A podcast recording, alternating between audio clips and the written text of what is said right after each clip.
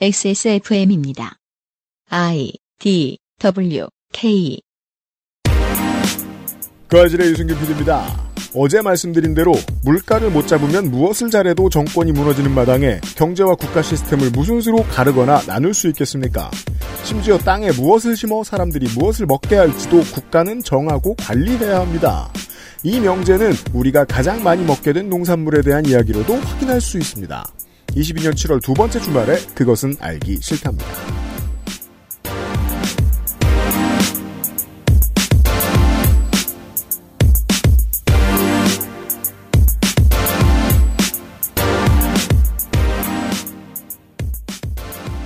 그것은 알기 싫다 사백육십삼 회 주말 순서입니다. 오늘이 농축칼럼입니다. 농축산인과 저는 함께 앉아 있습니다. 네, 안녕하세요.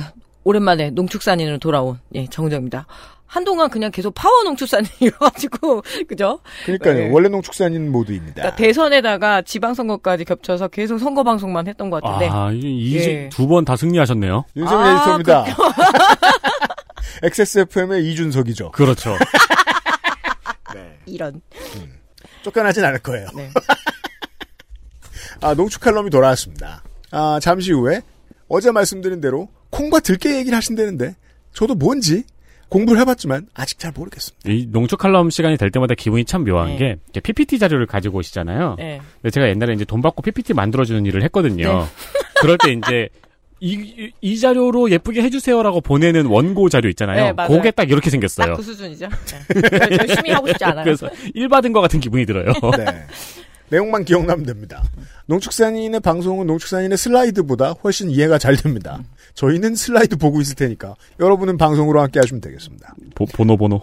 그것은 알기 싫다는 대한민국 일 호 반값 생리대 이십구 데이즈, 아름다운재단 열여덟 어른 캠페인, 용산의 아는 가게 컴스테이션, 남해에서 온 바다 보물 바보상회에서 도와주고 있습니다. 아직도 생리대 유목민? 어떤 생리대를 써야 할지 불안하신가요? 백 퍼센트 유기농, 발암물질 유해 성분 불검출. 어떠한 피부에도 자극 없이 안전하게. 무화학 수압 가공. 백 퍼센트 국내 생산. 믿을 수 있는 생리대. 소중한 사람들, 소중한 당신에겐 이십구 데이즈. 유기농 리얼 코튼 울트라 슬림. 뭔가 그곳을 떠난다는 게 되게 믿기지가 않았거든요. 반평생보다 더 많이 자랐는데 갑자기 떠나게 된다니까 믿기지도 않았고. 여러분의 독립은 몇 살이었나요? 보육원의 아이들은 만 열여덟 세가 되면 시설을 나와 홀로 살아가야 합니다. 어른이 되기는 아직 이른 나이. 곁에 아무도 없다면 그것은 자립이 아니라 고립입니다. 열여덟, 홀로 어른이 되어야 하는 아이들을 위해 함께해 주세요. 아름다운 재단은 열여덟 어른의 건강한 자립을 응원합니다. 아름다운 재단 열여덟 어른 캠페인.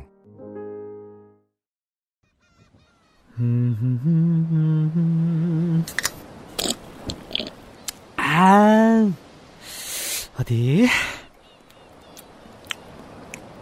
어이, 마, 맛있는데? 바다, 술, 그리고 바보상의 술안주. 바보상의 술안주 광고. 네, 맥주를 마셔야 되니까요. 그렇습니다. 각종 산지에서 걷어올린 고퀄의 안주. 반건조 오징어, 아기 꼬리포, 오징어 잎, 대구 껍질 튀김 등 다양한 제품이 총망라되어 있습니다. 대구 껍질 튀김은 사서 아낀다고 아꼈는데 너무 빨리 없어집니다. 어, 이거는 진짜 아낄 수가 없어요. 속상합니다. 네. 혼술 세트와 단품들로 이루어진 다양한 구성이 있어요. 네. 여러 가지 세트로 구성이 있다는 이야기입니다. 마트에서는 볼 수 없는 합리적인 가격입니다. 네. 이거 같은 경우는 이렇게 세트를 냉장고에 쟁여놓으면은 음. 일단 술 마실 때도 편하고요. 각종 요리에도 활용이 가능합니다. 물론 뭐 이제 살림을 하는 입장에서는 이 가격이 합리적이라고 라는 견해가 나와야 됩니다. 그러니까 얘기하는 겁니다. 마트 가서 비교해보라고. 아, 그렇죠. 국내산이다, 국산이다, 이런 거 붙었을 때 이 가격은 안 나옵니다. 네. 있어요. 이거 저는 막 라면에도 넣어 먹고요. 네. 된장찌개에도 넣어 먹고. 음. 그 오징어는 볶아도 돼요. 아, 네, 그렇죠. 그럼 다시 볶음처럼 됩니다. 그렇죠. 방건조 네. 오징어는 볶아도 되고. 음. 아, 아무튼 냉장고 안에 넣어 놓으면 냉동실에 넣어 놓죠. 음. 넣어 놓으면 활용도가 아주 높습니다. 물론 네. 맥주 마실 때도 꺼내 먹고요. 그 대구 껍질 튀김 이런 거는 좀 부셔 가지고 주먹밥 만들 때 어머, 아~ 어머. 되게 편해요. 네. 어머. 아, 그래도 먹기 바쁜데. 네. 아니, 그러니까, 그럼 밥도 먹고. 어, 그러니까요. 그 방법이 좋다. 있구나. 네. 그런 게 좋아요. 건어물은 좀 쫑쫑쫑쫑 썰어가지고 딱 그렇게 활용하면은 한 끼를 그냥 해결하죠. 어, 애들 간식으로도 괜찮겠네요. 그렇죠. 밥 먹여야 될 때. 건어물은 애 밥 먹일 때 최고죠. 네. 네, 그렇죠. 그 우리 옛날 도시락 반찬 맨날 그거 네. 땡땡채. 네, 그렇죠. 네, 그 반찬 이름이 상품 이름이라서. 음, 그러네요. 엑세스몰에 있습니다.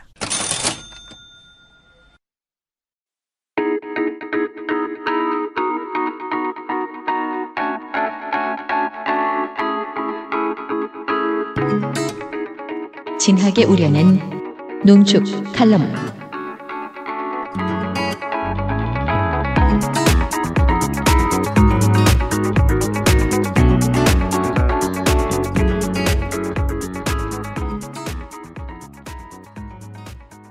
돌아온 농축 칼럼 시간입니다. 농축산인의 어설픈 허여멀건한 파워포인트 슬라이드를 보고 있습니다. 내가 항상 이거 보낼 때마다 얼마나 나를 놀릴까 싶어가지고. 이 기본 글꼴쟁아. 그, 폰트 바꿀 수 있다는 건 아시죠? 알고 있습니다. 귀찮습니다. 어차피 현재 현재 요 연구자 중에서 제가 제일 잘 만든다라고. 그래도 그림 병렬로 늘어났을 때 크기 맞추는 걸로 대, 어, 그렇죠. 대견합니다. 네. 이게 저렴하게 작업해드리겠습니다. 네. 아, 괜찮습니다. 어차피 피피티 잘 안 쓰고요. 이건 그냥 순서 보려고 갖고 왔는데, 오늘 좀 황당한 거, 원래 몇 개 이제 아이템을 오랜만에 농축칼럼 하다 보니까. 네. 던졌는데, 우리 유피디가 그냥 콩이 좋겠대요. 아무 일 없더라고요. 콩국수의 계절이어가지고 콩을 선택하겠다 그래서. 네. 네, 제가 콩을 들고 왔습니다. 이게 원두회를 음. 광고하는 입장에서 좀 신중해야 되지 않을까 싶긴 한데. 네. 왜냐면은 휴가 갔다 오면서 계속 콩국수 생각만 했거든요, 네. 제가. 콩국수 없는 곳을 다니다 보니까. 그러니까 저희 소재는 종종 이런, 이런 요소로도 잘 전해집니다. 아무 이 없는. 물론 네. 거기라고 해서 뭐, 그 콩이 없느냐. 순두부는 있었거든요. 네. 하지만 콩국수는 없더라. 오늘 제목은 그냥 숙맥처럼 굳건한 삶. 너무 인문학적이죠. 이 숙맥이란 말이 그거더라고요. 그 숙맥 불변이라고 해서 이게 보리 맥이고 그다음에 콩 숙자. 아, 그러니까 콩이 한자로 아, 숙자구나. 예, 예, 예, 그렇죠. 그래서 숙맥이 콩과 보리예요? 예. 그래서 콩과 보리는 웬만하면 같이 놔도 바보여도 구분할 줄 안다. 아, 그래서 콩과 그, 보리를 구분 못하는 사람을 숙맥이라 부른 거군요. 예, 그래서 근데 음. 보통 그런데 우리가 숙맥이란 말 쓸 때 나쁜 의미로 안 쓰거든요. 우리나라 이제 언어 환경에서 아유 좀 순진하고 그렇죠, 착하고 그렇죠. 네. 우직하고 음. 어 그런 사람 아유 숙맥 같아 그 사람 막 이렇게 이야기를 하잖아요. 근데 음. 이 콩과 들깨를 좀 농촌 사회학 연구자가 봤을 때 참 이 농사 짓고 온 사람들이냐 편하게 말씀드릴게요. 할머니 농민들이 하시죠. 할머니 농부들이 그렇습니다. 참 숙맥처럼 굳건하게 지켜오셨구나 뭐 이런 생각들이 좀 들었어요. 음. 어 이 프로젝트는 제가 왜 갑자기 하게 됐냐면. 광주 음식 그리고 남도 음식에 유독 콩과 그리고 이 들깨 베이스로 한 음식이 되게 많거든요. 아, 그, 큰 특징이에요. 그 육전만 먹던 놈은 무슨 네. 소린지 모릅니다. 들깨 베이스로 한 나물. 예, 예. 나물도 그리고 그리고 추어탕도 남원에는 들깨를 굉장히 껄쭉하게 집어넣잖아요. 그 들깨를 예. 들이붓잖아요. 청취자분들. 청도식 추어탕 한번 생각해 보시면 알아요. 경상도식 추어탕 엄청 힘얼거네요. 맑아요. 음. 뭐 그거 나름대로 또 되게 아, 매력이 있거든요. 정말 네. 깜짝깜짝 놀라는 게 네. 어, 영남의 국물 내는 방식이랄까요? 네. 왜냐하면 도시화가 진행되면서 서울로 서울로 모두가 올라오면서 이런 일이 생긴 거예요. 서울로 서울로 모든 음식이 올라와서 어떤 음식은 탈락해요. 네. 네. 근데 그 국물들은 다 영남감이 있습니다. 그래서 영남 본연의 스타일로 하는 가게들 가면 이거 왜 이래 하고 깜짝 놀랍니다. 음. 먹어봤던 것 같은 맛이 좀 더 구체화되어 있으면 그게 호남이에요. 예. 예, 추어탕 말씀하시니까 생각나요. 음, 살아남은 거죠. 호남 음식은. 네. 아, 저 그리고 그 들깨로 버무린 회색 나물들 있잖아요. 네네네. 다 좋아하거든요. 저도요. 특히 머위대. 네. 아, 아 머우대, 머우대. 네. 추어탕을 탕이라고 끝나니까. 그냥 뭐 찌개나 국하고 비슷한 거라고 생각했다가 전 한번 먹어보고 이건 음료수의 영역이 아닌가 싶을 정도로 그냥 저 깨와 갈린 물고기의 조합이잖아요. 네. 예. 그래서 그런 어떤 음식에 큰 차이를 둔 게 되는 게 왜 그럴까 해서 지난 몇 달에 걸쳐서 좀 공부를 했던 거를 좀 티를 내려고 합니다. 좋습니다. 예, 어리석고 못난 사람을 일컬을 때 우리가 숙맥이라고 하는데. 네. 어, 이 콩이라는 게 한국 음식에서 굉장히 핵심적인 역할을 하거든요. 네네. 콩, 애들은 안 좋아하지만 직간접적으로 우리 음식에서 빠질 수가 없는 게 된장 때문에 그렇죠. 뭐. 된장하고 된장... 간장, 고추장까지. 된장이라서 로컬라이즈 되는데. 네. 그 전 세계 어디나 밈을 구하려고 이렇게 그 커뮤니티를 돌아다니다 보면 전 세계 어딜 가나 애들은 콩류를 싫어한다는 걸 알 수 그렇죠. 있어요. 네. 콩이면 일단 애들은 안 먹어요. 음, 네. 그렇구나. 예. 어, 우리 근데 애들도... 한국 애들은 더 피하기 쉽지 않아요. 그렇죠. 고추장도 그 된장 베이스랑 같거든요. 그냥 메주가루에다가 고춧가루 섞어 그 고추장 만든 거 아시죠? 어떻게 하는지. 아 그렇죠. 나 콩 싫어 이러고 그 고추장에 밥 비벼 먹고 그러니까, 있어요. 어, 그러니까 어, 어쨌든 모든 장은 메주에서 시작되잖아요. 한국에서. 그렇죠. 그게 네. 콩이고. 콩. 근데 이게 한국뿐만 아니라 기본적으로 동아시아의 음. 이 몬순 기후대에 놓여져서 쌀농사를 짓는 곳이면은 누구나 다 콩. 을 먹습니다. 뭐 중국 같은 경우에는 화남 지역 같은 경우 특히 뭐 우리 두반장 같은 거 있잖아요. 어, 그렇죠. 자장면도 자장이니까. 음. 그래서 콩 베이스를 쓰고요. 그리고 뭐 일본은 뭐 예, 미소 있고요. 미소, 아, 나장도 네. 콩이구나. 그리고 베트남 다낭 같은 데 가보세요. 콩나물 먹어요. 거기도. 아, 저 네, 다낭에서 네. 예, 그러니까 기본적으로 동남아시아까지 이 이 계절풍이 부는 몬순 기후대에 놓여 있는 공통의 음식 문화권에서 콩은 상당히 중요합니다. 음. 예. 아니, 일 장은 다 콩이군요, 생각해보니까. 그렇죠. 예, 콩이 없으면 네. 불가능하죠. 모든 장은. 어, 춘장은 그 생각을 안 해봤네. 그 짜장면도 콩이었구나. 네. 음. 자, 쌀은 돈이자 권력이잖아요. 그리고 언제나 포환의 대상입니다. 그래서 내가 팔아가지고, 보통 아직까지도 농촌에 가면은 우리 아버지도 마찬가지인데, 쌀 팔아다 줄까? 이래요.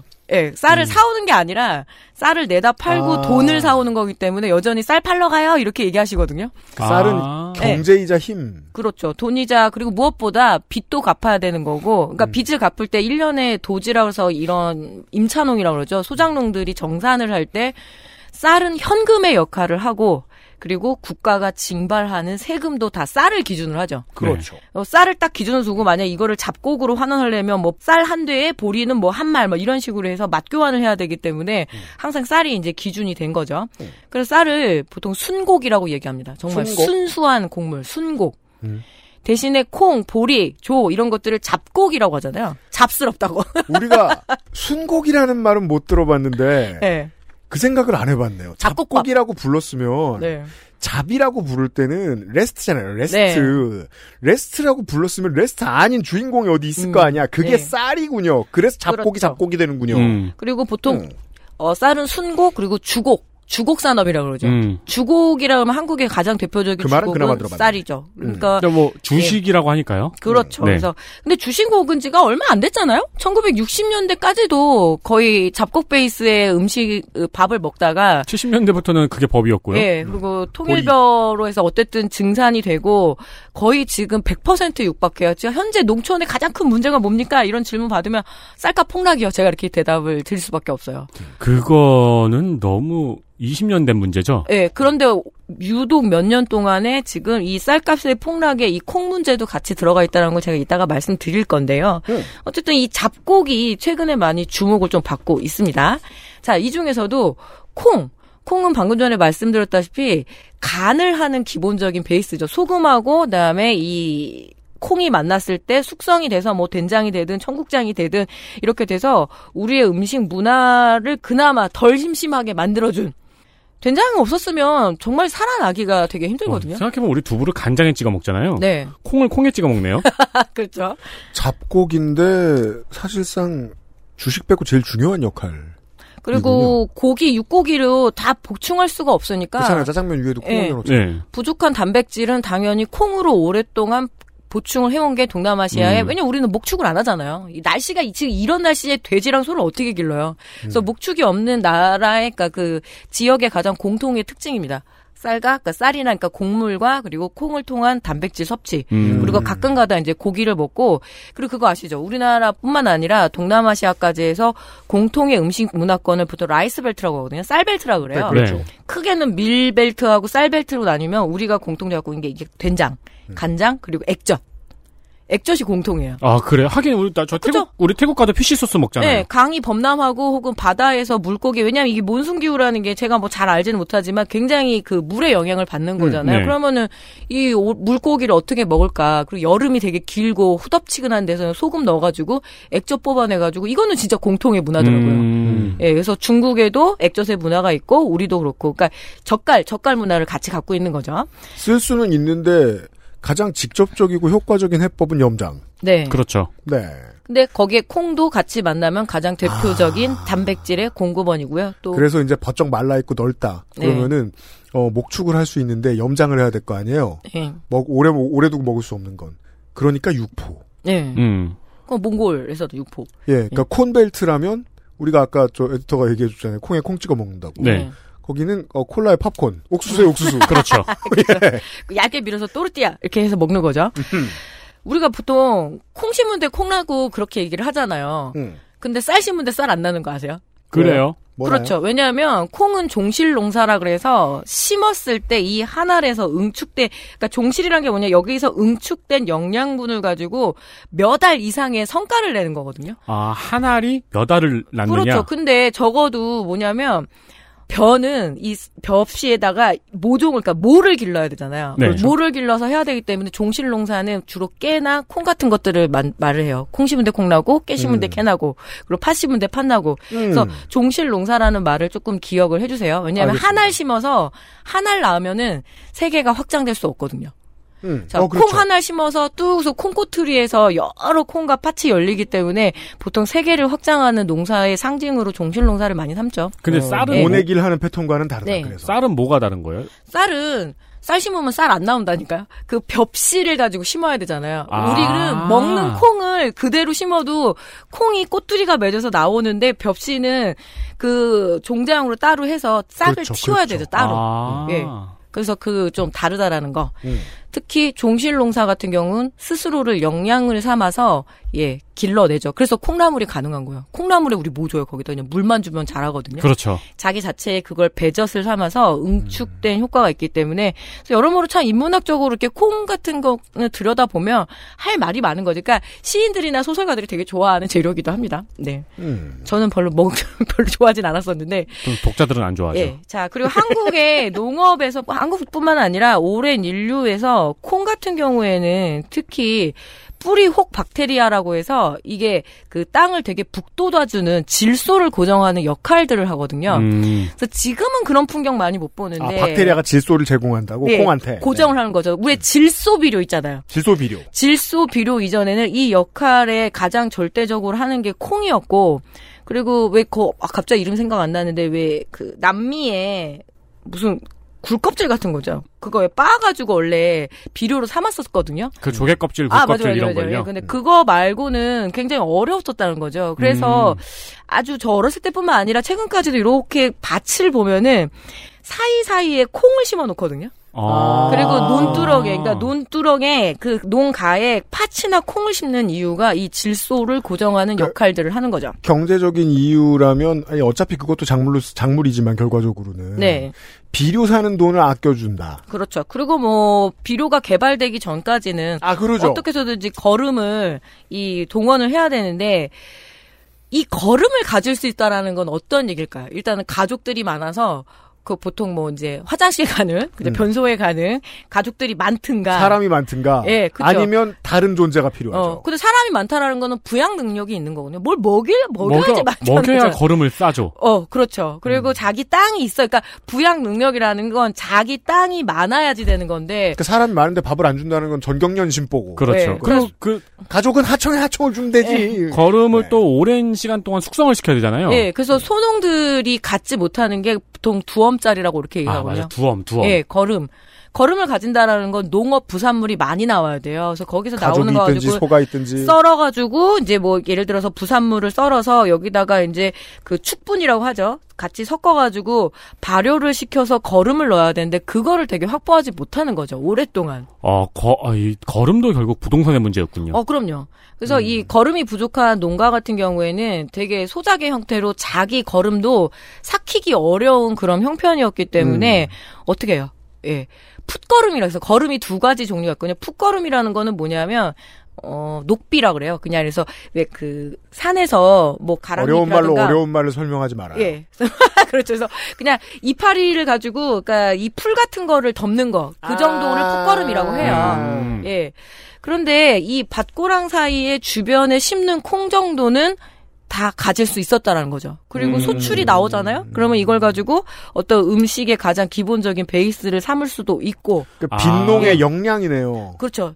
영양을 공급하는 가장 유일한, 가장 귀한. 그래서 경상도 같은 경우는 콩잎 먹잖아요. 네, 콩잎 먹죠. 어, 콩잎 김치 진짜 맛있거든요. 그럼요. 아, 아까 말씀하신 게 그거구나. 콩은 시장에서 먹을 콩을 사와서 심어도 자라니까. 그렇죠. 음. 근데 네. 벽실을 시장에서 마음대로 팔진 않으니까요. 음. 또 쌀 심으면 음. 안 나온다니까요. 그렇죠. 예, 네, 그래서 그러니까요. 언젠가 닭이 주워 먹지 않는 이상 네. 계속 거기 있죠. 그래서 이 소출을 낼 수도 있고, 그리고 나무 같은 경우에도 오랫동안 이렇게 조선 시대나 이런 이런 거 보게 되면. 많이 굶어서도 죽는데 추워서도 죽어요. 나무요? 왜냐 장작을 해갖고 올 수 없잖아요. 저 산 산주가 다 있는데, 아 그렇죠. 소유주가 있는데 함부로 나무를 해서도 안 되고. 음. 그리고 이 가난한 집안의 특징이 뭐냐면 연료 부족이 상당히 심각하죠. 음. 그렇죠. 지푸라기는 당연히 내 몫이 아니잖아요. 난 논이 없는데. 그렇죠. 그래서 이 뭐죠 초가집에 올리는 그 지붕이 다 지푸라기잖아요. 그거 뗀다는 네, 얘기. 그것도 네. 확보하기가 상당히 어려웠었는데 그래도 이 콩을 털고 난 다음에 콩대를 잘 말려서 연료로 쓸 수가 있어요. 그렇죠. 최소한 뭐 아주 뜨거운 난방까지는 못해도 그래도 요리를 할 수 있는 연료의 역할들은 충분히 해냅니다. 그러니까 다른 데 쓰지 않으면 콩깍지는 보통 콩을 볶는 데 쓰는 네. 것이지요. 그렇죠. 예. 그리고 콩깍지 같은 경우에는 잘 훑어가지고 쇠죽을 쓸 때 같이 이게 할 수도 있고요. 그리고 그거 콩대에 같이 다 이렇게 연료를 쓰고 난 다음에 나중에 불이 자작자작할 때 거기 위에다 딱 생선을 구워서 먹는 게 굉장히 음. 맛있다고 하더라고요. 그래요? 저는 그걸 어디서 문화를 봤냐면 경상북도 내륙 지역의 할머니들이 음. 아주 짠! 짠 자반을 갖고 와가지고 딱 그 콩대 위에다가 구워서 드시는데 세상에 없는 맛이긴 해요. 그, 그래요. 내륙이니까 짤 수밖에 없죠. 예, 되게 짠데, 그리고 음. 자기가 동원할 수 있는, 특히 그 얘기 하더라고요. 과부가 동원할 수 있는 연료가 콩대 말고 뭐 있냐? 이렇게 아, 얘기하시더라고요. 나무를 해올 사람이 없으니까. 예, 그리고 들깨나 콩농사가 되게 중요했던 건 그 부산물 자체를 연료로 전환시킬 수 있다라는 게 굉장히 중요했습니다. 음. 그, 볏짚은 어렵거든요. 주된 산물은 먹는 데도 쓰고 파는 데도 쓰고 비료로도 쓰고 네. 부산물도 그렇게 쓸 곳이 있는데 힘은 많이 안 들고 그러니까 전체적으로 이게 그러니까 문화를 이끌고 가는 발명은 확실히 가난이 만드는 것 같아요. 그렇죠. 음, 그러게요. 예. 작물 기르는데도 도움을 주고 그리고 어떤 토양을 잘 지탱시켜주고 그리고 연료로 전환시킬 수도 있고 무엇보다 예, 식생활의 가장 필수적인 식재료로 콩 농사는 우리한테 예, 와 있었던 거죠. 음. 그리고 콩나물 이야기를 안 할 수가 없을 것 같아요. 콩나물. 예, 이 콩나물 같은 경우에는 빛을 피해서 제가 밝게 자라는 가장 유일한 겨울의 비타민이다라고 생각하거든요. 겨울에 지금 빛을 같은 경우는 빛을 피하는데 밝게 자란다고요? 예, 예 그렇죠. 빛 받으면 얘네 파래져 버리잖아요. 그래서 저기 맨날 집에서 옛날에 그 까맣게 이렇게 예. 봉지 덮어놓잖아요. 예. 그 저희 집에는 이제 그 자동으로 물을 주는 콩나물 머신이 있었는데 예. 설명서 저는 이제 심심하면 설명서 읽잖아요. 어릴 때는 예. 설명서에 써 있죠. 응달해 두세요. 그렇죠. 그렇죠. 요즘은 안 쓰는 말이죠. 응달. 슈퍼에 네. 콩나물 사러 가도 비닐봉지 걷어서 주잖아요. 그렇죠. 그리고 까만 걸 포를 덮어놓죠. 근데 한번 생각해보세요. 예전에 냉장고도 없던 시절이고 이렇게 비닐하우스 시설 재배가 부족했을 때 겨울에 동원할 수 있는 생채소는 콩나물.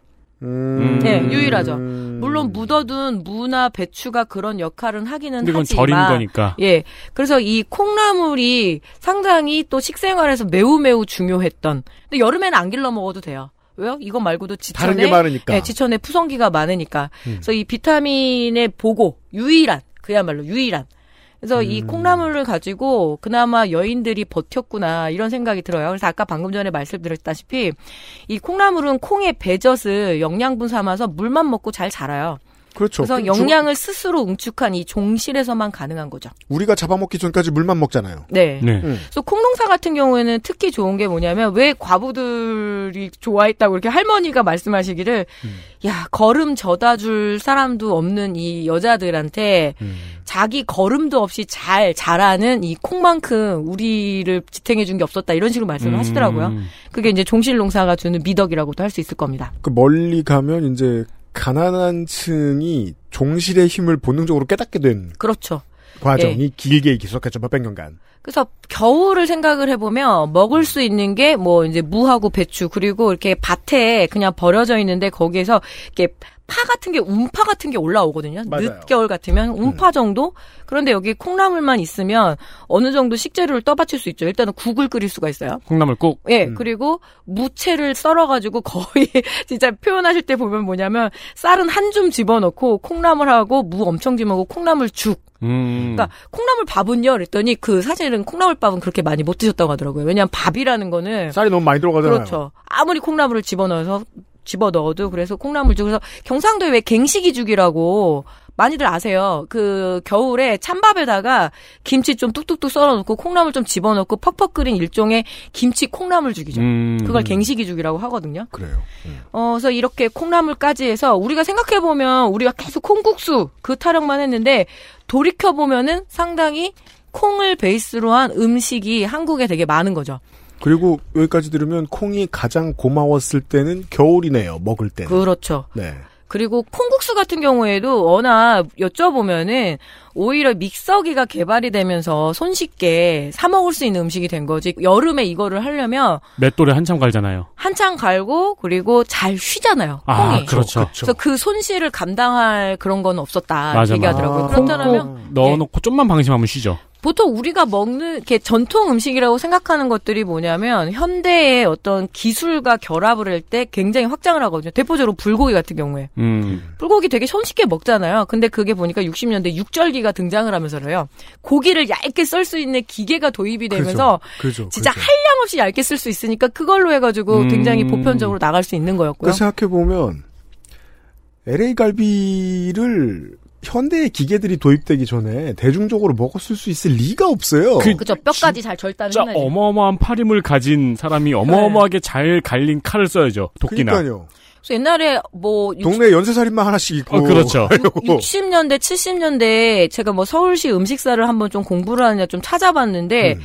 큰 가든 있잖아요. 큰 갈비집에 음. 가장 그 칼잡이가 뭐냐 도끼를 가지고 이 갈비를 치더라고요. 음. 그럴 수밖에 없는. 이건 칼로도 안 되는 거예요. 도끼로. 아. 식도끼라 그래가지고 식사 그래서 턱턱 쳐내서 갈비 짝을 다 해체를 합니다. 음. 그럴 정도로 굉장히 어려운 작업들이었던 거죠. 아. 그래서 우리가 콩국수를 먹을 수 있고 자 두부 이야기할 건데 두부를 먹을 수 있는 건 이 콩을 곱게 갈 수 있는 이 그라인더의 예.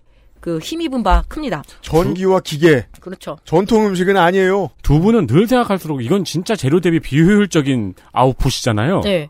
자, 음. 콩의 이 차 가공 영역에서 선호도가 가장 높은 음식은 두부입니다. 두부 싫어하는 사람 그렇게 많지 않아. 아, 맞... 너무 좋아. 이런 사람도 별로 없지만, 안 먹어. 죽어도 안 먹어. 이런 사람도 없거든요. 예를, 예를 들어, 이제, 중년의 양인들은 뭐 반대로 생각한다는 걸 알고 네. 있습니다만. 왜냐면, 이제, 시장에서 이제 그런 동양에서 온, 어, 단백질이 많은 비건 음식. 음. 이런 식으로 이름이 나 있다 보니까. 네.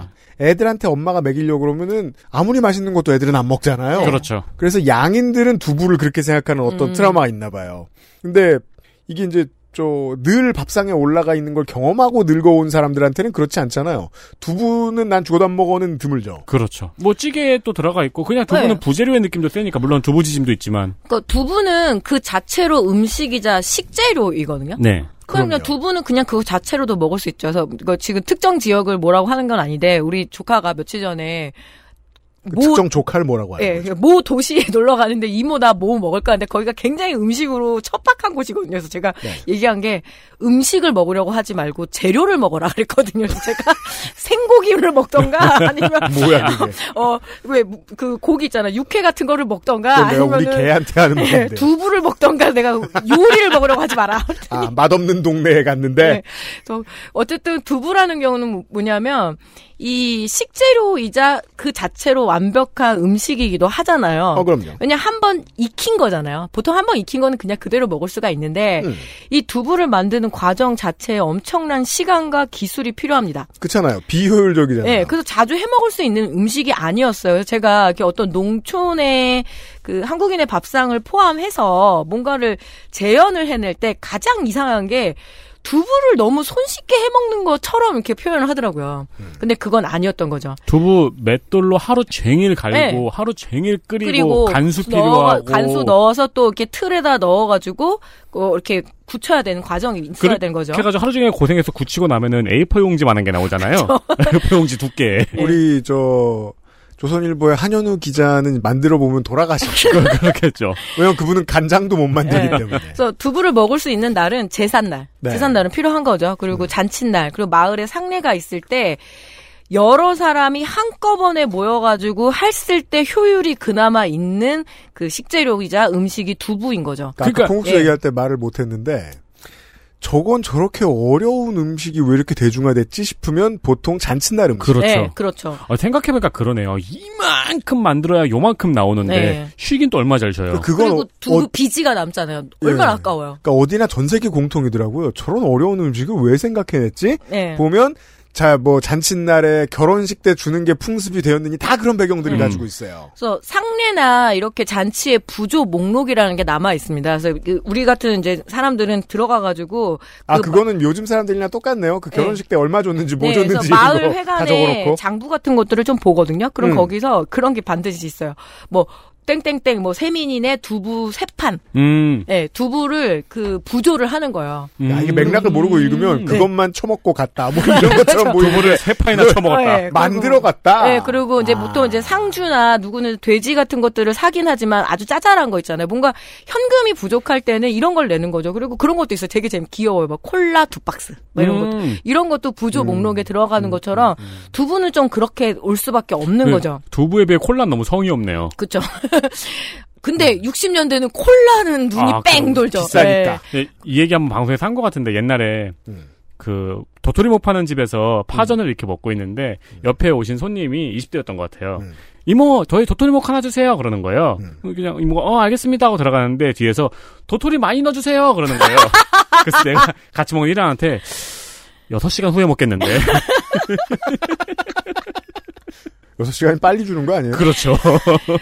그 제가 어렸을 때 전원일기를 볼 때 제일 이상했던 게 쌍봉댁 슈퍼였거든요. 쌍봉댁 슈퍼? 왜 쌍봉댁 아시죠? 그 슈퍼 네. 아주 그 저 음. 김숙 아주머니가 네. 하시는 거. 근데 뭐냐면 뭐 그러면 저는 그게 제일 이상해요. 아니 어떻게 저기 저 동네에는 슈퍼가 있을까?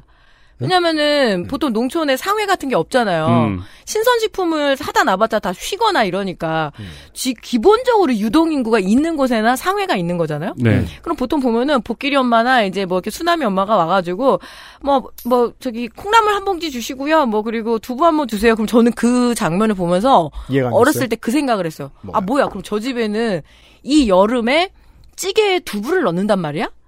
이게 되게 특이했어요. 음. 시골인데 농촌에서 그게 어렵다라는 거죠. 그리고 그 두부에 회전력이 있을 만큼 두부가 그렇죠. 팔린다고? 예, 그리고 뭐 예를 들어 오일장이나 이렇게 나가가지고 두부를 사오는데 팩두부는 풀먼이 개발을 했거든요. 네. 근데 그 팩두부 없을 때는 보통 봉지에다가 들고 온단 그렇죠. 말이에요. 이만한 거에 이렇게 잘라주셨잖아요. 잘 쉬기도 하고 으깨지기도 하고. 맞아요. 그래서 두부를 제가 어렸을 때 봤을 때는 두부는 정말 제사 있을 때는 반드시 필수 식재료니까 그때 장날하고 상관없이 큰아버지가 경운기 타고 가가지고 사갖고 오는 뭐 그런 그, 정도의 이미지였어요. 이제 저는. 공장도의 두부 유통이 전국적으로 되는 회사들이 생겨난 거는 진짜 얼마 안 됐고 그렇죠. 말씀하신 대로 팩두부가 개발되기 전 그리고 그 한참 후에도 저는 이제 도시에서 자라났으니까 네. 그걸 알아요. 슈, 그 두부는 슈퍼가 만드는 거예요. 네. 콩나물도 슈퍼가 만들어서 파는 거예요. 그러니까 시장마다 아주 작은 두부와 콩나 두부랑 콩나물은 같이 하거든요. 네. 맞아요. 그러니까, 그러니까 두부랑 콩나물 가게가 있었던 이유 중에 하나가 냉장 유통이라는 것도 어려워요. 어려웠고 그렇죠. 그래서 어떤 지역에서 뱅글뱅글 돌던 그런 가장 대표적인 식재료였는데 지금은 뭐 거의 거대 식품 기업으로 다 넘어간. 맨날에 네. 맨날 슈퍼에서 진짜 어렸을 때 이렇게 두부에 손가락 넣었다가 네. 엄마가 저 때리고 그 두부 사시고. 그렇죠. 맞아, 맞아. 네. 그래서 이 두부 먹던 날 같은 경우 굉장히 특별한 날이었고 그런데 문제는 뭐냐면 농촌에서 살다 보면 음. 일 년에 두부 먹는 날은 반드시 온다라는 거죠. 노인들은 돌아가시고 음. 그리고 결혼식이 있을 수도 있고 뭐 음. 잔치가 있을 수도 있기 때문에 콩이 없으면 또 두부용 콩을 따로 쟁여두지 않으면 그 잔치나 상례는 돌아갈 수 없었다. 그런 면에서는 굉장히 귀한 식재료. 그래서 콩은 늘 대비를 하고 있는 거. 그리고 콩이 뭐가 좋으냐면 음. 몇 년 묵어도 싹이 나요. 네. 그래요? 팥도 그렇고. 어... 그래서 보관을 해놨다가 아주 긴급한 시절에 심어가지고, 그래서 보통 대파작물이라고 그러잖아요. 뭔가 큰 가뭄, 큰 홍수가 나서 다 쓸려가 버리고 뭔가를 급하게 심어야 될 때는 이 두류과 작물이 상당히 중요한 거죠. 그냥 우리 같은 서울 촌놈한테 대파작물 그러면 그렇죠, 대파, 대파, 대파? 네. 혹은 데워주는 작물인가? 영남에서 얘기하면 아 그러면 이제 맷 데이먼이 화성에 갔을 때 있던 게 감자가 아니고 콩이었으면 그렇죠. 좀 다른 걸 먹고 있었어요. 네. 그렇죠. 네. 그래서 이 콩 같은 경우는 주로 반미콩이라고 그래가지고 왜 밥에다가 얹어 먹는 콩 있잖아요. 뭐 네. 서리태라든가 뭐 저는 콩 그 콩밥은 또 되게 좋아하거든요. 그 노란 노란색 콩 네, 있죠. 그래서 그런 어릴 땐 싫어했죠. 네, 그런 역할들도 해야 되는 거죠. 왜냐하면 쌀은 귀하니까. 쌀보다 무언가 다른 것들을 집어넣어서 한다라면 보리와 콩이 상당히 유용했던 식재료, 예, 농작물인 거죠. 그렇습니다. 엑스에스에프엠입니다.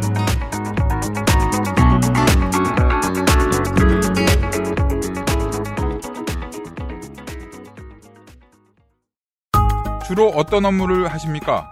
쓰시는 소프트웨어는 무엇입니까? 컴스테이션에 알려주십시오. 주식회사 컴스테이션. Y존, 바디워시만으로 괜찮을까요? 괜찮지 않아요. 무엇보다 산도 유지가 중요하거든요.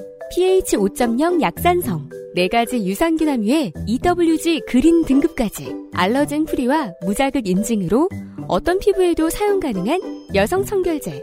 오늘부터 Y존 케어는 이십구 데이즈 블라썸 케어 포밍 클렌저. 소중한 사람들, 소중한 당신에겐 이십구 데이즈. 혼술 세트로 부담 없이 간편하게. 맥주만 있으면 뭐해? 술안주는 바보상회.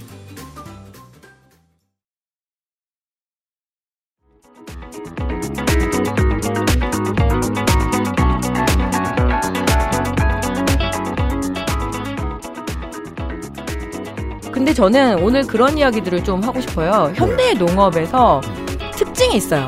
콩에 대한 것들도 옛날에는 이, 뭐 보통 이렇게 콩나물콩 뭐 그리고 그냥 뭐 반미콩 이렇게 얘기를 하는데 국가가 농업을 발견할 때는 여러 가지로 목표를 세우거든요.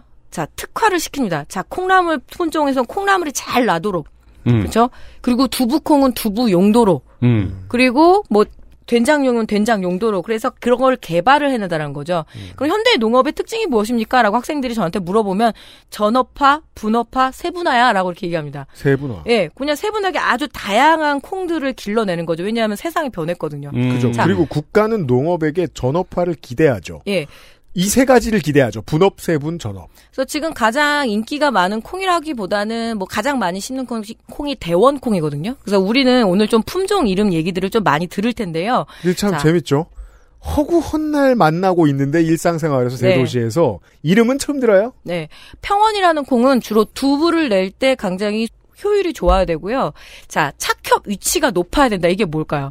뭐냐면 조금 웃자라게 해가지고 기계가 들어갔을 때 한꺼번에 콩을 털기가 좋아야 된다는 거죠. 하게. 예, 너무 밑에 커야 된다. 예, 너무 밑에서 자라면은 쪼그리고 앉아서 일일이 손으로 따야 되면 그러면 그때부터는 전업화가 가격이 안 되거든요. 안 맞죠. 예, 그래서 지금 그나마 밭작물 기계 중에 개발이 된 게 이 콩 따는 거. 음. 그 나머지 가만히 생각해보세요. 네. 밭에 기계 들어가는 장면 잘 못 보이실 못 거예요. 야, 벼는 들어가죠. 네. 밭에서는 잘 못 네, 보죠. 콩은 어려웠었는데 이제 전업화되면서 이걸 또 집중적으로 육성을 하면서 그런 기계까지 함께 개발이 돼서 기계에 맞는 품종, 이것도 되게 중요한 품종 개발의 그 원칙이에요. 음. 일단 다수화되어야 될 거고요. 음. 그리고 어떤 특정 병에 굉장히 강해야 될 거고요. 음. 그리고 무엇보다 기계가 잘 들어가야 될 거고요. 기계하고의 궁합이죠. 그걸 아. 맞춰서 그렇죠. 개발해야 돼요. 그냥 고령화됐는데 어떻게 할 거예요? 어, 농기구 회사는 품종계란까지 같이 연구를 아, 하는 그럼요. 거군요. 모든 풀패키지 산업이라고 보시면 음. 됩니다. 그리고 그전에는 그걸 이제 농촌진흥청에서 연구하던 양반들이 있었잖아요. 또. 네. 네. 그래서 계속 그걸 연구를 하는 거죠. 음. 그러면은 미풍이라는 콩은 뭐냐면 이것도 품종명입니다. 예, 장류에 많이 특화된 콩이기도 합니다. 매주에 가는 들어가는 놈. 예, 매주에 들어간 놈이죠. 그리고 뭐 이러면서 여러 가지로 이 현대 농업 그리고 특히 콩만 보게 되면 이 품종 개발하는 게 최소 십 년 넘게 걸리거든요. 제가 지금 보고 있는 표에서 좀 특이한 게. 품종명이 있고 언제쯤 성숙하고 몇 센치쯤 자라고 어, 수량은 어떻게 되고 뭐 이렇게 이런 게 다 써 있는데 육성 연도예요. 네. 이천십칠 년, 이천십구 년이 무슨 소리예요? 그때 새롭게 품종을 출원을 하는 거죠. 그때 이때 개발된 발명품이라는 개, 거죠. 계속 개발하고 있다가 이제 이거를 상용화 시킬 수 있는 시기다라는 거죠. 어... 그러면은 우리가 육성 연도를 보게 되면 그 국가가 신경 쓰는 품종이 뭔지를 알아요. 예를 들어서 아... 동부 같은 경우에는 천구백구십 몇 년이 마지막이에요. 막 이런 식이에요. 도, 동부요? 네, 동부. 그 왜 하얀 콩고물 아시죠? 이따가 예, 예, 동부 예. 얘기도 할 건데 음... 그러면은 벽시 같은 경우에도 새로 계속 개발하거든요. 그러면은 육성 연도 이천이십 년 것도 있어요. 어... 많이 놀라지 않으셔도 됩니다. 음... 그러면 국가가 신경 쓰는 농업 중에 하나가 그래도 콩농사가 있다라는 거죠. 이 야, 새로 이게 도신놈이 모르는 상식이네요. 네. 이 새로 고침이 못해도 오 년 이내는 이뤄진다는 거네요. 그렇죠. 그리고 계속 해갖고 와야 되는데 십 년 이상을 해야 될 일을 보통 콩 같은 경우에는 그래도 돈이 되기 때문에 이런 종자회사들도 많이 신경을 쓰는데 돈 안 되는 것들은 국가가 그 일을 떠맡아 해야 되는 거죠. 음... 네. 이게 뭐 오에스 같네요. 오에스가 뭐 천년 전부터 있어가지고 인류가 태고 쪽부터 즐겨 쓰던 게 아니잖아요. 음. 네. 업데이트한 지 육 개월 됐으면은 그 회사는 노는 거라서 망해야 되잖아요. 그렇죠. 거의 그 정도인데요? 네. 그리고 여기 아... 백립중이라는 말이 있는데 이게 뭐냐면 알 배가를 가지고 몇 그램이 나오는지 평균을 낸 걸 백립중이라고 하고요. 아... 반대로 자, 깨 배갈 세기 너무 힘들잖아요. 그죠. 깨 같은 경우는 천립중이 기준이에요. 눈 나빠져요. 네, 천 개 천알을 해가지고 이제 핀셋을 다 세는 거여서 그거를 평균 그램 수를 내는 거죠. 예, 배갈이 이십팔 점 삼 그램 뭐 이렇게. 그 음식 만 음식 모형 만드는 업체 있잖아요. 네. 식당 앞에 있는 거 음. 거기서 한번 취재 나가는 거에서 음식이 얼마 진짜처럼 만드는가. 음. 그걸 취재하는 거를 봤는데 이렇게 다 만들더니 이제 깨를 뿌릴 차례예요. 깨는 예. 그냥 깨를 뿌리는 거예요. 예. 그러니까 피디가 왜 깨는 그냥 깨를 뿌려요? 그러니까 그럼 이걸 만들어? 이제 우리가 저 농축칼럼 들어올 때마다 배울 게 많아서 왜냐면 그 피디처럼 우리도 모르는 게 많잖아요. 그렇죠. 예. 이 무게는 무슨 의미입니까? 백립중이요? 예. 아, 그러니까 뭐예요? 배갈의 평균 무게예요. 그러면은 예를 들어서 두부 같은 경우에는 무겁기보다는 조금 풍미 그리고 부드럽게 돼서 음. 여기가 훨씬 가볍거든요. 장류는 두꺼워야지 얻어낼 수 있는 된장이나 간장을 많이 뽑아낼 수 있는 아, 거죠. 이것도 이제 구휼이 목적이다 보니까 무게가 무겁다고 네. 다 좋고 그런 것도 아니고 그렇죠. 특성에 따라 다른 거군요. 그러면은 굉장히 고급을 보통 보면은 굉장히 조그만 자, 파주 장단콩 같은 경우가 굉장히 고급 품종이라고 알려져 있거든요. 음. 그래서 크기가 문제가 아니라 풍미. 또 현대사회에서 엄청 또 맛 따지잖아요. 그러니까 여기에다가 어떤 고소함을 더 강화시킬 것인가 음. 이런 것들도 다 연구를 해야 되고 심지어 여기 풀패키지 산업에서 중요한 게 뭐가 있냐면 농약까지도 같이 들어가야 되거든요. 음, 어떤 그렇죠. 시기에 어떤 농약을 어떻게 뿌려야지만 예, 이제 잘 이게 내병성 뭐 이래서 벌레를 잘 해충을 하는가. 그러니까 그냥 막 죽어버린 놈이 대중화됐을 수는 없을 테니까. 예, 그것들을 심어보고 걷어보고 심어보고 걷어보는데 최소한 십 년 동안 돈을 못 버는 거잖아요. 그걸 그러니까 민간에서 할 수 없는 일이 바로 이 품종을 개발하는 일인 거죠. 민간에서 할 수 없다는 건 국가가 알앤디에 투자해야만 하는 그렇죠. 사업이라는 뜻입니다. 마치 누리호처럼. 네, 네. 아. 오랫동안 뭐 저도 뭐 농진청 맨날 욕은 하지만 그래도 너 아주 중요한 역할들을 수행하고 있는 거죠. 그리고 내병성을 가질 때 되게 중요한 게 뭐냐면 야생종이 야생콩과의 유전적인 형질들을 분석을 해서 굉장히 강하게 키워야 되잖아요. 그리고 지금 날씨에 적응시켜야 되거든요. 네, 네. 이 날씨 이렇게 더울 때 얘네들을 어떻게 해야 되지? 그럼 그걸 계속 해내야 된다는 거죠. 그죠. 그게 이게 업데이트가 중요한 코드라는 걸 이제 알겠는 게 우리가 지금 지금 주로 먹고 있는 두부용 콩은 이천십칠 년 업데이트판이다 이거예요. 음. 근데 그랬으면 앞으로 먼 미래를 봤을 때 더 더워질 때를 대비해야 되고 더워지면 모든 식생이 바뀌잖아요. 네. 거기에 다 대비하자면 완전판이 나올 리가 없어요. 계속 개선판이 나올 거예요. 네. 그리고 지금 그걸 계속해서 한 번 수확도 못하고 팔아보지도 못하고 계속 개발하는 사람들이 있을 거고. 그래서 지금 품종을 이제 해마다 뭔가 이렇게 심을 때쯤에 농진청부터 해서 농식품부가 아 이거 모종 분양 받아가세요 할 때 지난 몇 년 동안 가장 인기 있었던 콩 품종은 대원콩이었습니다. 음, 네, 대원콩. 여러 가지로 심어도 잘 자라기도 하고 잘 쓰러지지도 않고 수율도 좋고 그래서 결정을 해요. 올해 뭐 쌀은 삼광쌀인 그리고 뭐 콩은 대원콩. 근데 그걸 이제 농민신문이나 이런 데서 저는 보죠. 아, 이게 아, 올해는 이거 심는 거구나 이러면서 여러모로 이제 비교를 스마트폰하고 하는 게 되게 편한 게 네. 계속해서 연구 투자하고 계속해서 업데이트하는데 어, 새로운 판이 나왔을 때 시장에 팔아봐야 알 수 있는 것들이 있죠, 또. 그렇죠. 그렇겠죠. 사람들이 사는 게 따로 있잖아요. 음. 자, 이제 토픽 같은 토픽이 나왔는데 한 시간이 지났습니다. 이놈의 티엠티는 정말 저는 이제 분노하는 게 어디 방송국 가서 오 분씩 잘만 하면서 여기는 꼭 두 시간 채우고 가려고. 자, 어, 콩 얘기를 겨우 시작한 현재 농축칼럼은 다음 주를 기약하게 됐습니다. 아, 그렇지. 이 토요일 순서죠? 네. 아, 맞네요. 나 생각도 못해보세요.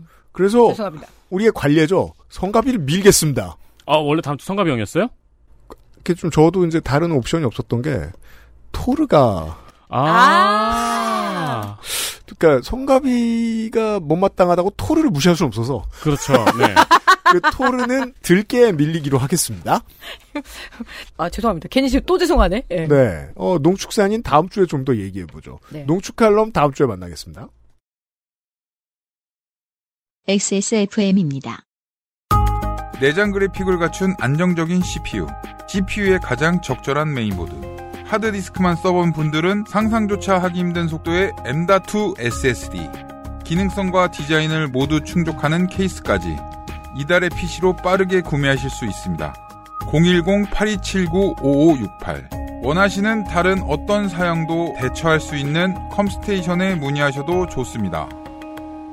주식회사 컴스테이션. 열여덟. 홀로 어른이 되어야 하는 아이들을 위해 함께 해주세요. 아름다운 재단은 열여덟 어른의 건강한 자립을 응원합니다. 아름다운 재단 열여덟 어른 캠페인.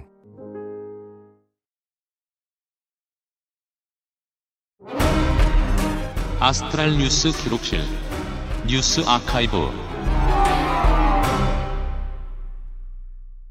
자, 칠월 첫째 주 뉴스 아카이브. 아, 특이한 거 골라왔네요, 에디터가.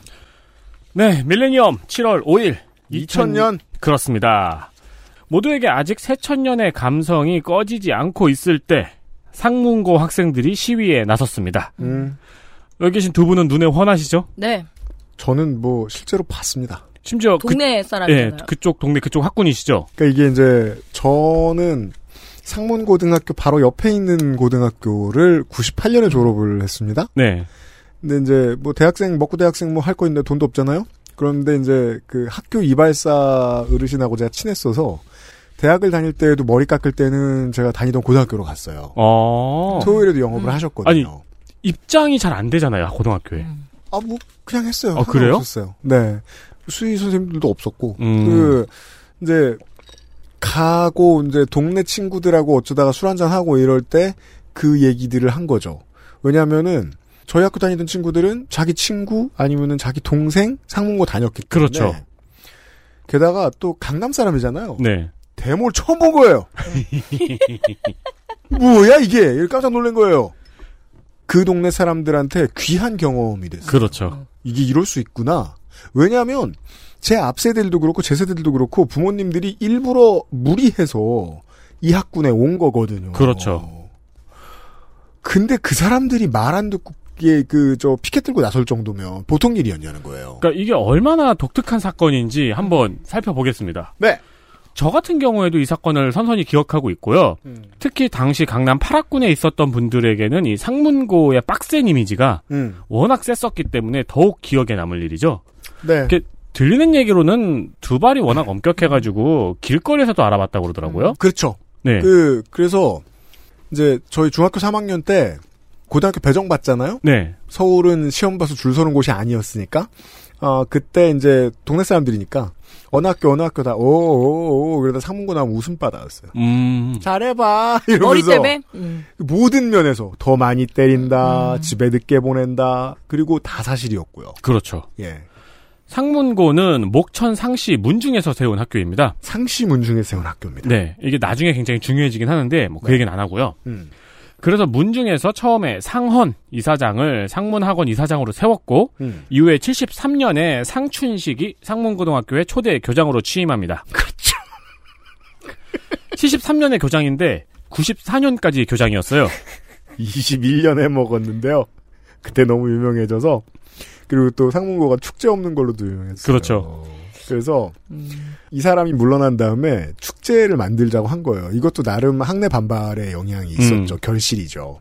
그래서 이제 학교 끝나고 집에 갈 때 버스에서 상문고 애들을 만납니다. 그럼 이제 상문고 축 우리 우리도 이제 축제하는데 네. 축제 명칭 공모한다고. 어. 그럼 이제 옆 학교에 있는 우리들이 다 그 야 상춘제로 하라. 상춘제 괜찮네. 다들 시무룩해져서 집에 가고 그랬죠. 아니 근데 너넨 그거밖에 없다고. 저희 학교도 축제가 굉장히 현실적이고 별로였는데 강남에 제 친구들이 한 학교를 다녔으니까요. 강남 축제 기간은 거의 뭐 연애 편지던데요. 음. 그리고 또 돈도 많이 들어와서 그 기업인들로부터 선배들로부터 예, 예. 네, 뭐 엄청났습니다. 아, 그때 엄청 사귀더라고요. 네.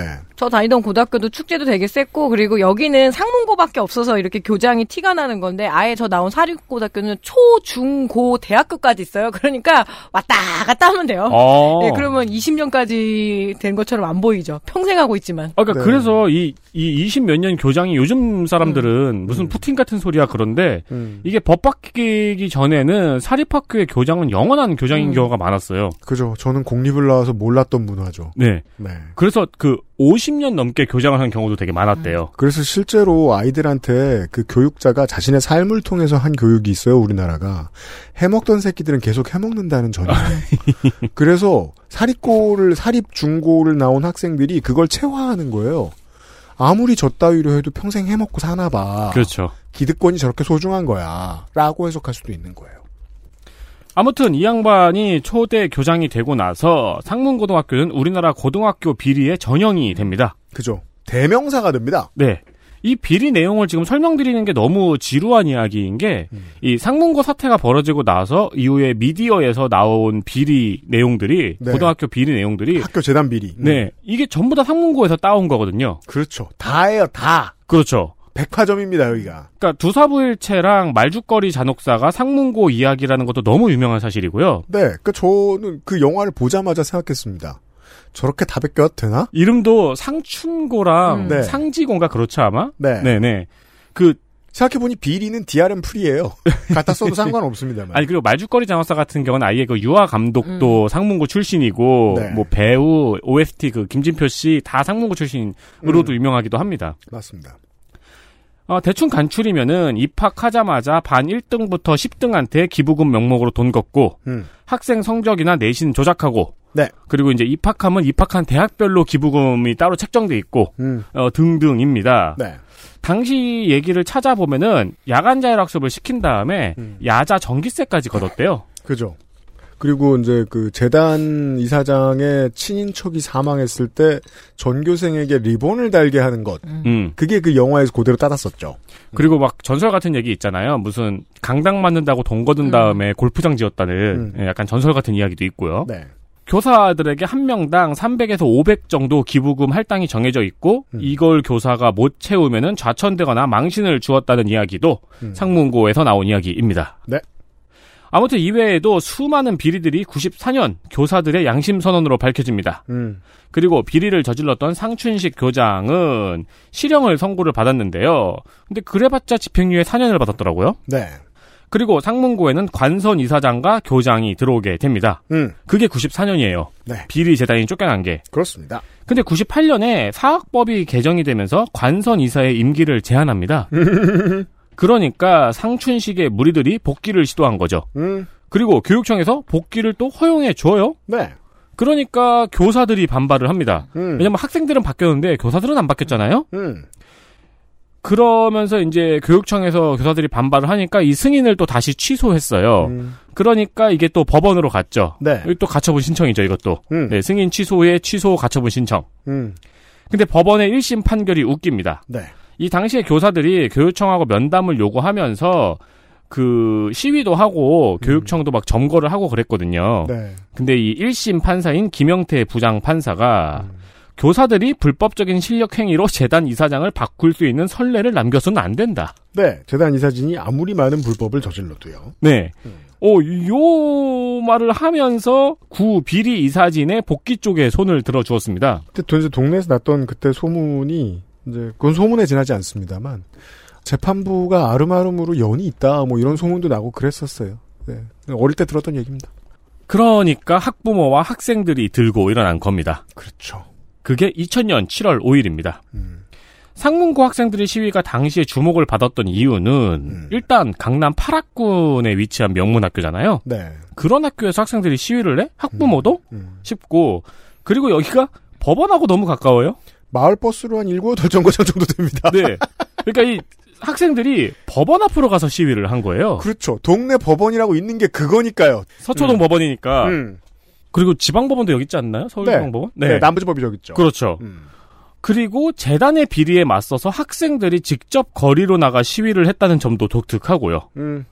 어, 당연히 일 심의 저 말도 안 되는 판결에는 상고가 진행 중이고요. 네. 상고가 진행 중이던 이천일년에는 심지어 이전에 성적을 조작해서 감옥까지 갔다 온 교감이 교장으로 임명되기도 했습니다. 음.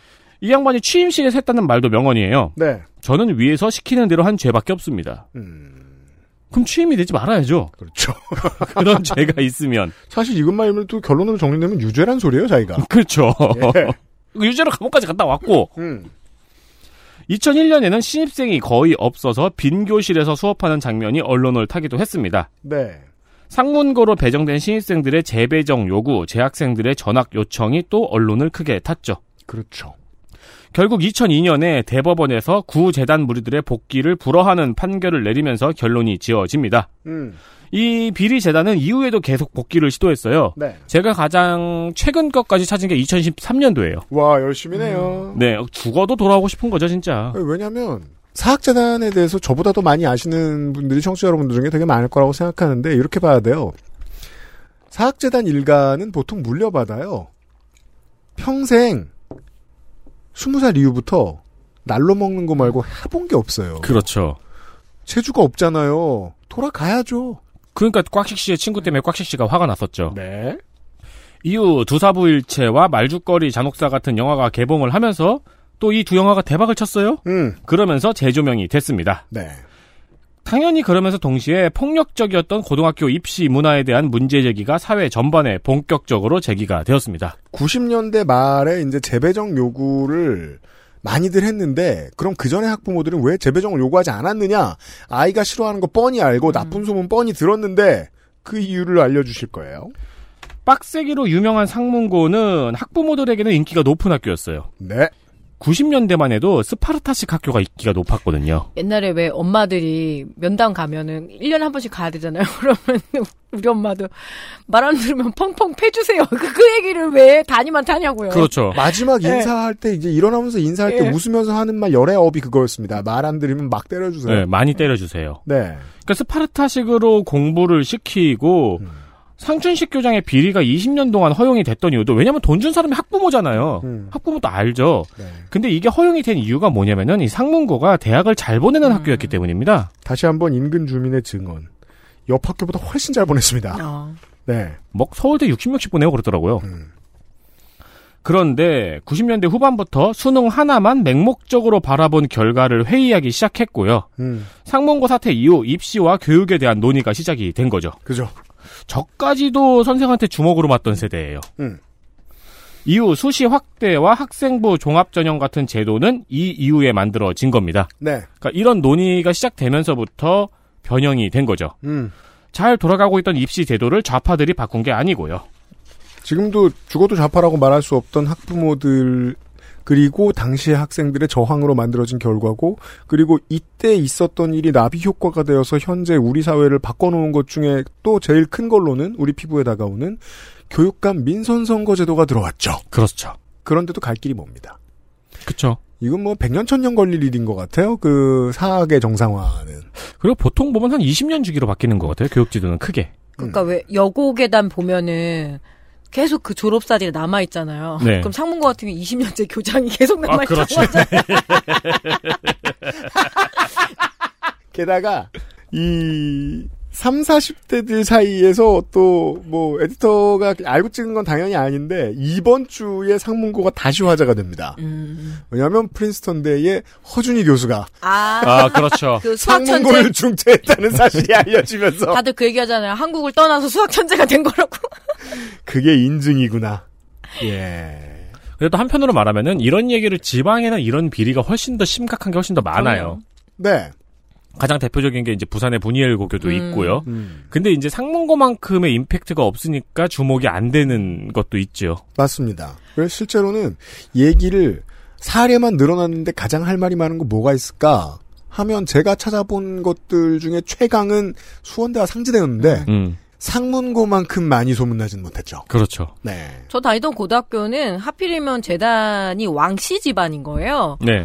그래서 교사들도 왕씨가 꽤 있어요. 그게 상관관계가 없잖아요. 근데 주로 이제 아니 왜냐하면 아니 자제들을 미술이나 그러니까 뭐 제가 예체 전공 되게 중요하게 여기는데 급하게 대학 보내가지고 교사 자격증 이렇게 사범대만 가면 갈 수 음. 있잖아요. 그래서 교사들도 왕씨가 되게 많았고. 그나마 그게 저 에디터가 지적하고 싶은 게 그나마 그게 상관관계가 있으려면 거기는 되게 성정이 이상한 사람이라 유능한 사람이면 채용한 다음에 입적을 했다. 아. 그랬으면 왕씨가 많아도 되지. 그리고 서무과 서무과 직원들 다 왕씨인 거예요. 그쵸. 그러니까 우리를 보통 뭐라 하면 학교를 왕릉일가라고 엄청 주면서 놀려먹고. 그러고 나서 몇 년 있다가 사학법 개정하려고 하니까 미래의 대통령 두 명이 촛불 집회도 음. 하고요.